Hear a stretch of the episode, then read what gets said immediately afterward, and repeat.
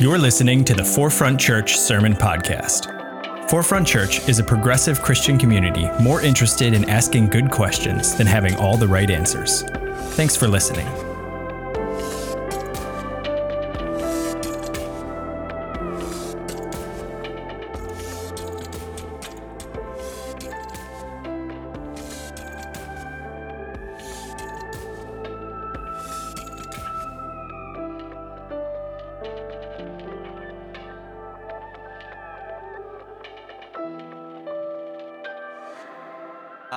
I'm Josh. I serve as one of the co pastors here, and we are going to be starting a series today called Bible Say What?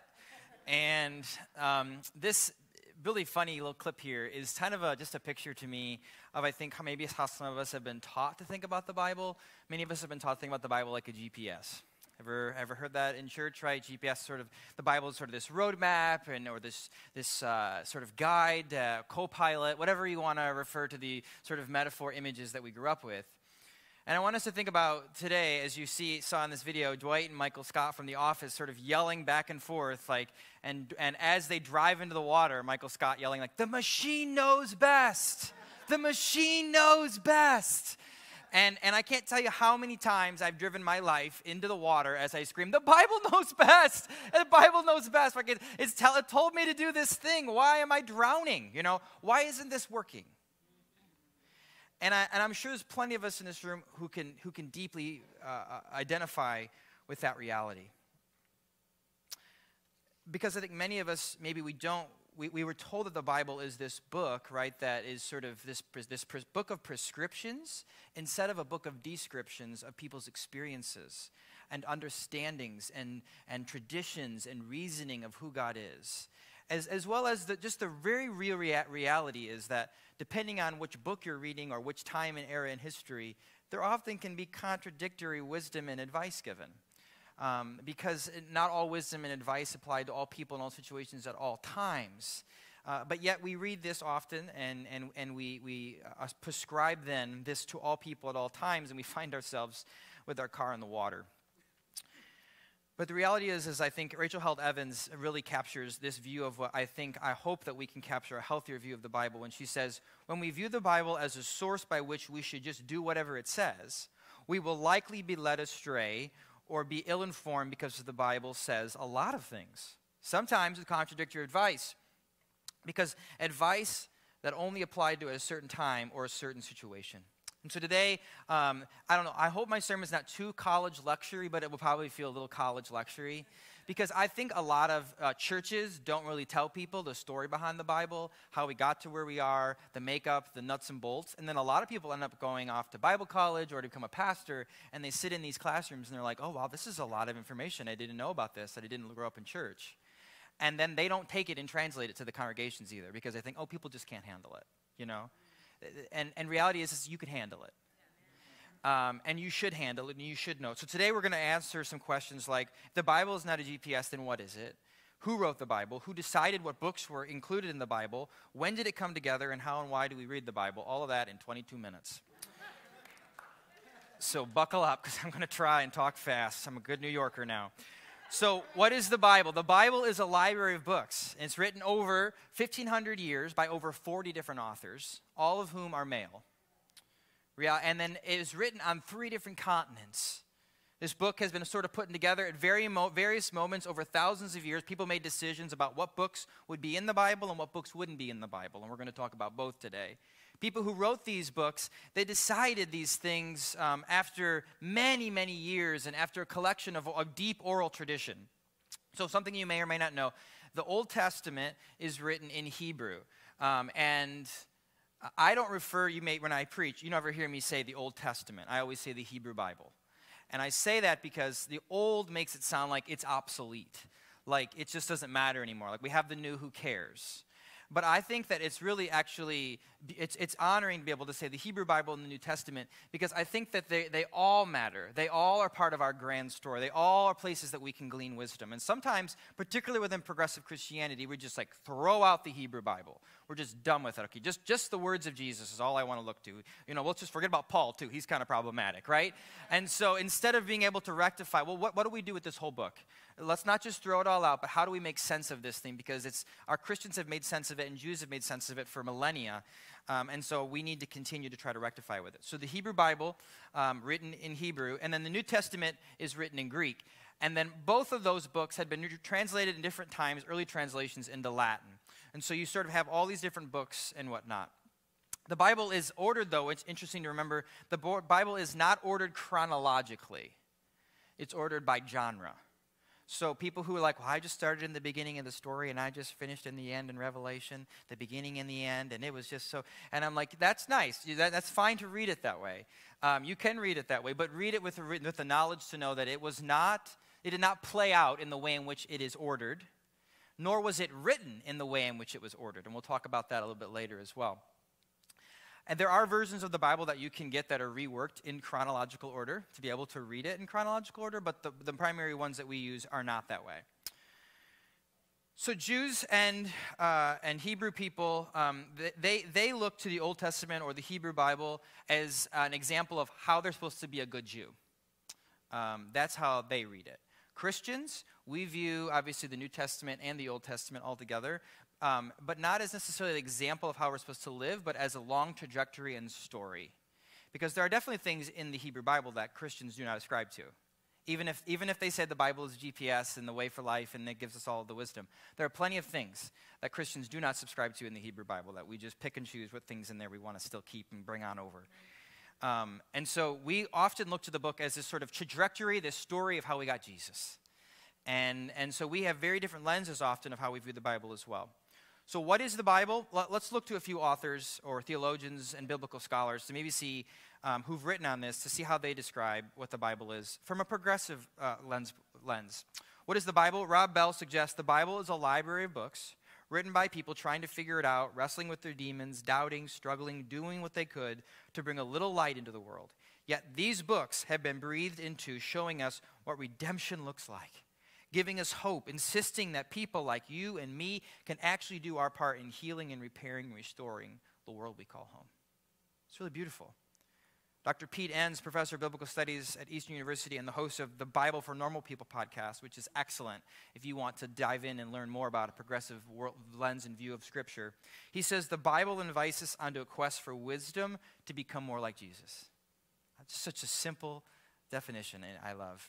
Reverend Adam Hamilton, the author of Making Sense of the Bible, says it's not an owner's manual, it's not a magic eight ball. You ever open the Bible and, like, I'm going to get wisdom? Boom, there it is. Okay. Uh, that's how I ended up single and celibate. And then a systemic theology book, nor a book of promises. It is just the first story of the Bible, a first story of the people of Israel and their faith in God. It is not read like a book dictated by God. It reads like a diverse set of writings short stories, laws, codes, court histories, poetry, prophetic warnings and promises written by people who were reflecting upon their story in the light of their faith. In the midst of reading Israel's story, we find our own story. And through their stories and their perspectives and reflections about God, we hear God speaking to us. And then my uh, Hebrew Bible professor from Garrett Theological Seminary, also a biblical scholar, Dr. Cheryl Anderson says, The Bible itself was written by one group contextualizing the tradition of an earlier community and an earlier tradition. And they never felt, oh, in order to honor this tradition, I have to keep it exactly as it is. And that's what I want us to sit with as we, as we really think about the Bible. It is the evolution of a tradition. We often think of traditions having to be the same, but I don't know any about, anything about any of you, but if you've ever been a part of a you know, Christmas celebration with your family, it changes. As your family changes, it changes. As people pass on, as new people are added, as people marry in, as children are born or not born, it changes. And so too does the traditions of Scripture, and we can watch them written out. This is why I love the Bible, is because we have the gift of being able to watch someone's traditions change over time to the point that now this is the version of it that we have. It's evolved, it's moved, it's, it's been something that is, that is liquid and not a, a, a hard substance. To me, this is a gift to us to be able to look back and see this great history. Now, who wrote the Bible? Some might say God wrote, the, God wrote the Bible through humans. I would suggest that humans wrote the Bible about God. That humans are writing about their experiencing as their understandings of God throughout time and throughout history. And often, as time goes on, they're in conversation with each other, right? I mean, you have the New Testament writings, they're in conversations with the experiences of how people experienced God throughout the Hebrew Bible, or how people experienced God during their time, uh, and but versus how they experienced God people writing about their experiences of who God is, and, and sometimes that was really, really messy. Sometimes it was messy. John Barton, biblical scholar, says there are actually very few bits of literature that claim to be given from God directly, but instead are given by human authors reflecting on God. It's very interesting to me that we have certain parts in Scripture that um, people will say, like, Thus saith the Lord, right? Or like, God said in this moment. And I think there's some things that people say God said that's really problematic um, that I think maybe people thought God said, and we could have a whole conversation and sermon about that. But I think what's even more interesting is that when people say that all of the Bible is God's word, but then there's certain things in God's word that God said is God's word, right? It feels weird. It's like, okay, so the whole thing, or is it just this thing? You know? Um, and I think that's important for us to think about that there are very few things that Scripture actually claims is some that people are hearing from the voice and mouth of God. Most of it is the writings and thoughts and history or poetry or dictation of, of certain people throughout time in Scripture. So, what I want us to look at really quick is I want us to look at particularly the Hebrew Bible. Um, the historical books were written first. The historical books were written first. We have Genesis and Deuteronomy, and we have Exodus and all these sort of books in the beginning, but they were not the first books written. Those were all passed down orally. People would tell those stories, right? Mommy, why are we here? Right? Well, let me tell you this creation story, right? And, and perhaps it wasn't days, but perhaps it was millennia that represented each day and they told them the, to their children in such a way so that their children could remember. Why? Because they're not writing it down. If my husband so as much tells me four things he needs at the grocery, if I don't write them down, I won't remember them. Now, if he put them in a cute story, then I might remember them. This is how they did it oral tradition. They would pass it down through stories that were metaphorical to communicate deeper meanings. Um, why do people have pain in childbirth? Why are we working in the fields? Why is life so difficult? they come up with these narratives and these stories to create a deeper meaning um, because it was passed through oral tradition. So the beauty of this is, is that those books were not written first. The historical books were written first. In the 8th century, um, they begin to be written. And so all these books that you can see up there now, um, people begin to just sort of write. And this is what's happening, and this is the history of the kings. And they would draw upon other written resources as well to sort of have this all documented. And then this would be able to be kept by those who were in power, which often is most likely why it was preserved so well. And then after that, then you begin to begin to have those first five books of the Bible written, the, the Pentateuch. And then you begin to have the wisdom poetry books of the Bible, which is really interesting, right? You have like Proverbs and Job and Ecclesiastes, um, these books that often people sometimes give like a ton of authority, but they're really just people's like moans and cries and journaling and heartbreak. And people looked at that to that as like perhaps prescriptive, when really people are just describing what they're going through. And so it's, it's, I think the early writers of, of who, puts, who put the Hebrew Bible together, they understood something we didn't need it to be in chronological order. We needed to be in genre order so that we could figure out how we were supposed to be reading different books. And to be able to know this is a genre that's put together because this genre is wisdom, this genre is poetry, this genre is history, this genre tells answers questions and wonderings that we have in our life. Different genres capturing different things. And then you have prophecies. All of these books of prophecies, and most of these books were all written by the individuals by whom is, are giving, given the, giving the prophecy and preserved throughout time. The Gospels, though, it's interesting, they are written 40 years after all of the letters from Paul. Catch that. Paul's letters are written to the church. 40 years later, Mark decides, you know, there's a lot of things happening in this church. Paul's gone. Things are moving and shaking lots of stories about Jesus are moving around and lots of different accounts. And everything we have about Jesus is going through oral tradition. People are talking and telling stories, passing it down. Maybe we should write this down. 40 years. 40 years. Finally, begin to write it down. There's a thing called the Q, Q source. And the Q source is basically, uh, we, we have many of the writings from this, but it was basically being circulated during that time of just like a bunch of like maybe the notes section in your phone um, people would just like hear something and they would, oh, I'm gonna write that down. And then they begin to, those things sort of begin to be collected from all these different places. And it was the Gospels that they decided, okay, you know what, like maybe we should start like putting together full stories, not just these sort of jotted down notes. And so the four different Gospels begin to be created, first with Mark. And Mark draws upon a lot of the sources in the Q. And then the other Gospel writers begin to draw upon Mark. John draws upon Mark's first account. Um, but yet, what's beautiful is that all of their stories, sometimes there are varying facts and details. Sometimes they have different experiences or understandings. And the beauty to me of that is, is that when the early councils decided to put these four books together, they, they didn't find that to be problematic. They were okay with varying opinions and ideas. They were okay with varying conclusions and understandings. They were okay with different people seeing things from different, different perspectives. We, post Enlightenment, want everything to be super factual and exactly right, and everyone has to be on the same page. We all have to believe and understand the same set of facts. Very post Enlightenment idea.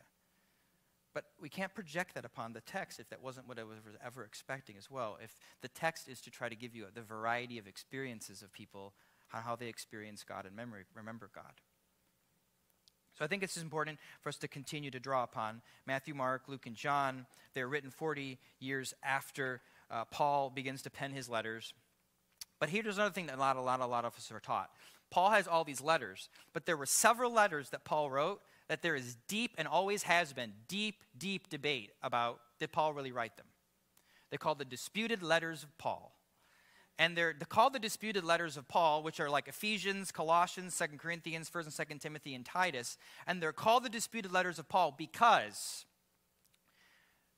basically they don't really line up with a lot of his other writings. Sometimes they're completely contradictory with what he would say in other environments or spaces. Now, that could just be because he was giving different church communities different wisdom, which actually, honestly, isn't that problematic.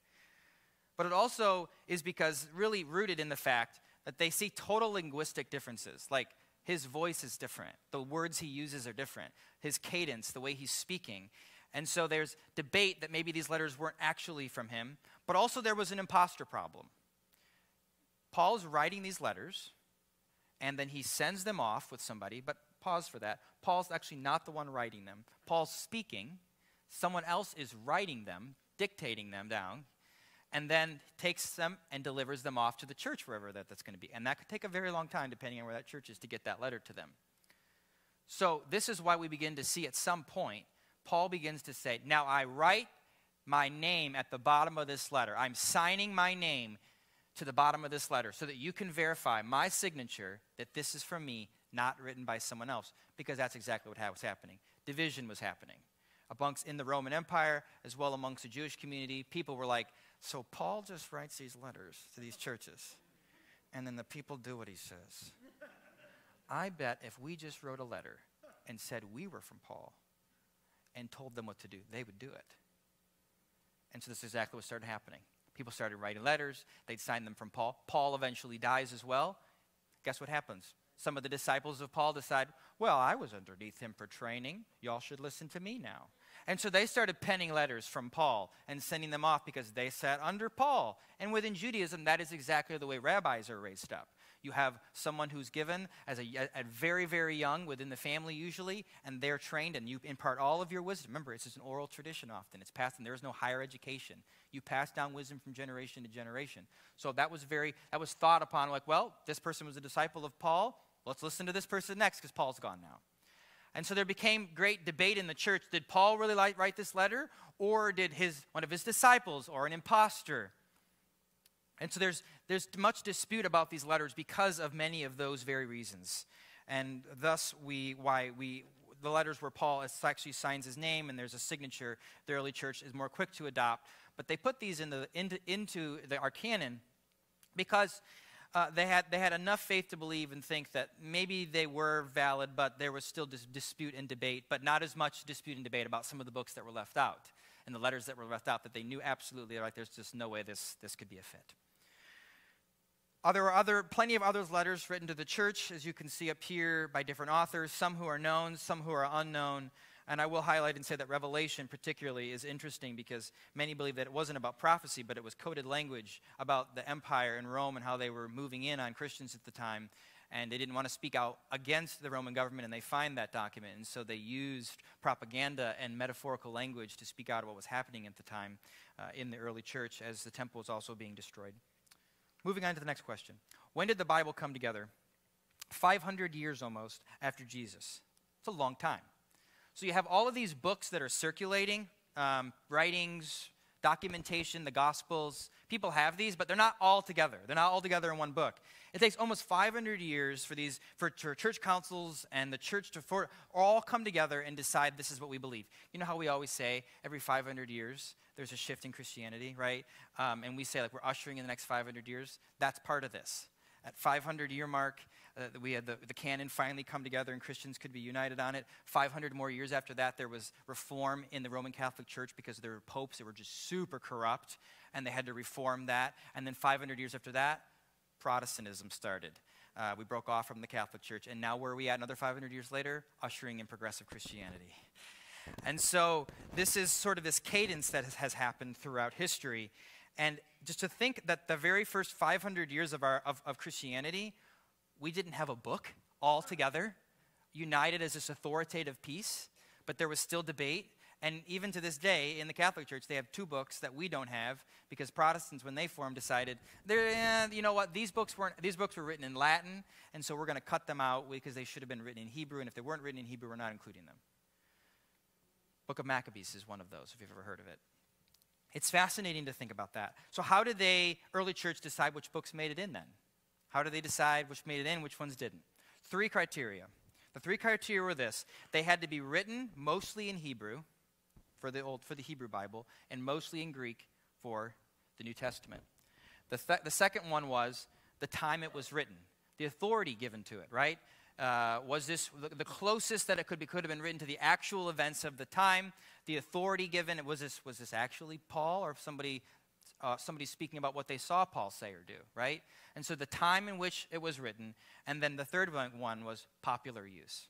Basically, what are the masses saying? Um, what are most people leaning upon as popular truth and popular use? What are, what are, what are people leaning upon both in the oral tradition as well as um, what had begun to be written down but not all compiled yet?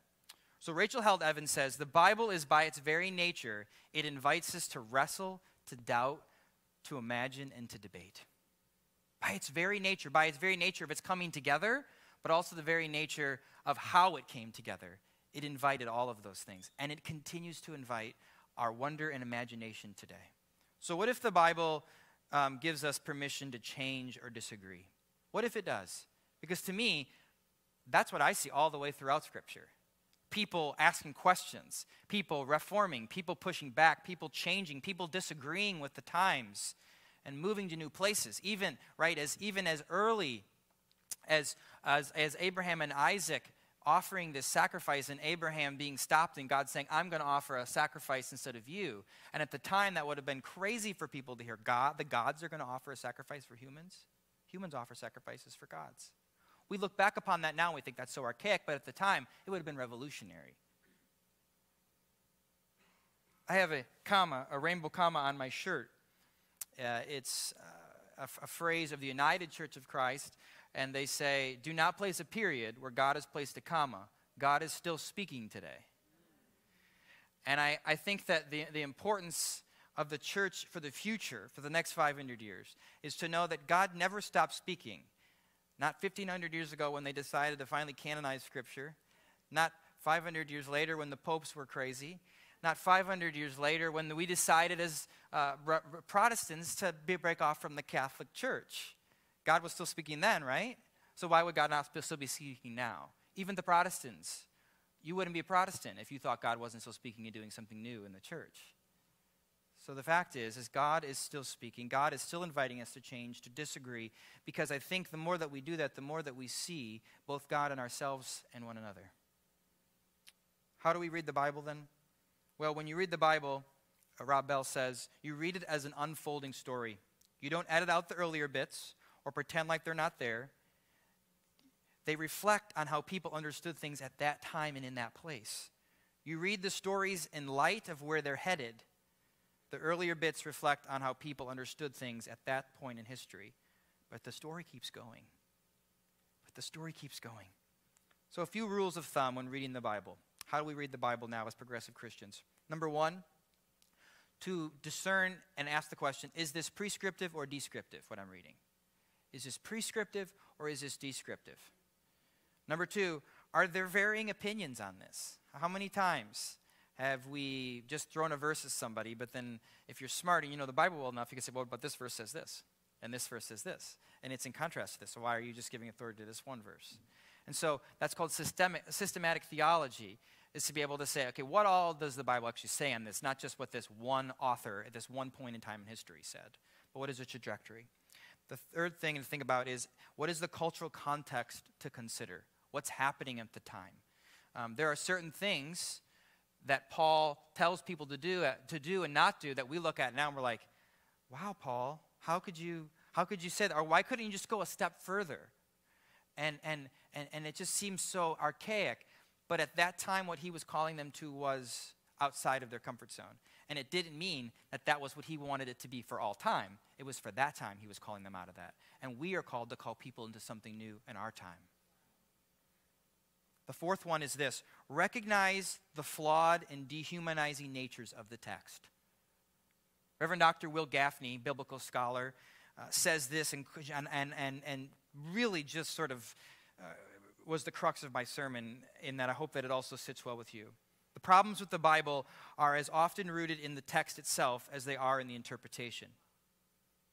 Let me read that again. The problems with the Bible are often rooted in the text itself as they are in the interpretation. Some people would like it to be the case that all the horror of individual specific biblical passages just disappear if you just translate them well enough or interpret them well enough.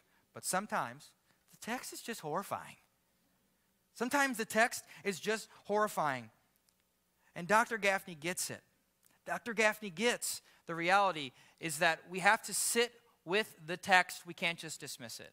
But we have to remember that it's a text that is living and moving, and you are the text today, too. You are still writing the story of our faith as we read the story of those who come before us. So, last question why read the Bible? For me, it's because I take deep comfort in seeing the evolution of people's faith, because so has my faith evolved. And it is an invitation to go deeper with my ancestors, to follow the ancient tradition of Reformation, to follow the ancient tradition of growing in wisdom, of seeing through a glass half empty, one day full. It is the reality that in this life I may never see God the way the next generation will. And I sure as hell don't see it the way the last did. I enjoy seeing us mess up, guess, and grow in our understanding so that we can learn to love God and love others and love ourselves better in each generation moving forward. It's easy for me to sometimes throw rocks at our early ancestors of the Hebrew Bible or in the New Testament because I sit on the other side of millennia and I have access to the reformations of Jesus and access to a global world. And it's easy for me to get to cast stones upon them. And it will be easy upon future generations to cast stones upon me that I didn't go far enough. It's a beautiful story, an ancient story of three blind men who come upon an object. At the same time, they're walking, and one says, I think this is a tree trunk. And another man says, I think it's a rope. And another one says, um, I think it's a wall. In the end, it was an elephant. The moral of the story of this ancient story is that we all come to the world from different places. We all experience it from different angles and positions and understanding. And we may never see the big picture. We may never see the whole thing. We may never understand all of it, for we are not God. We do not see all of history now, present, and the past. But it is an invitation for us to humble ourselves. To humble ourselves in the reality that we are part of a tradition that is evolving, that is changing, and that we are called to this time in history to look upon our ancestors and to continue to grow and to change. So that is my invitation to all of us. My f- dear friend, Rabbi Milkow, she said, God can never be fully known, but always is being made known. And so, church, my prayer for you is that you would keep reading your Bible, that you would keep coming to church and rooting your faith in this ancient text, because as you do it, God will become more and more known to you. Amen and amen.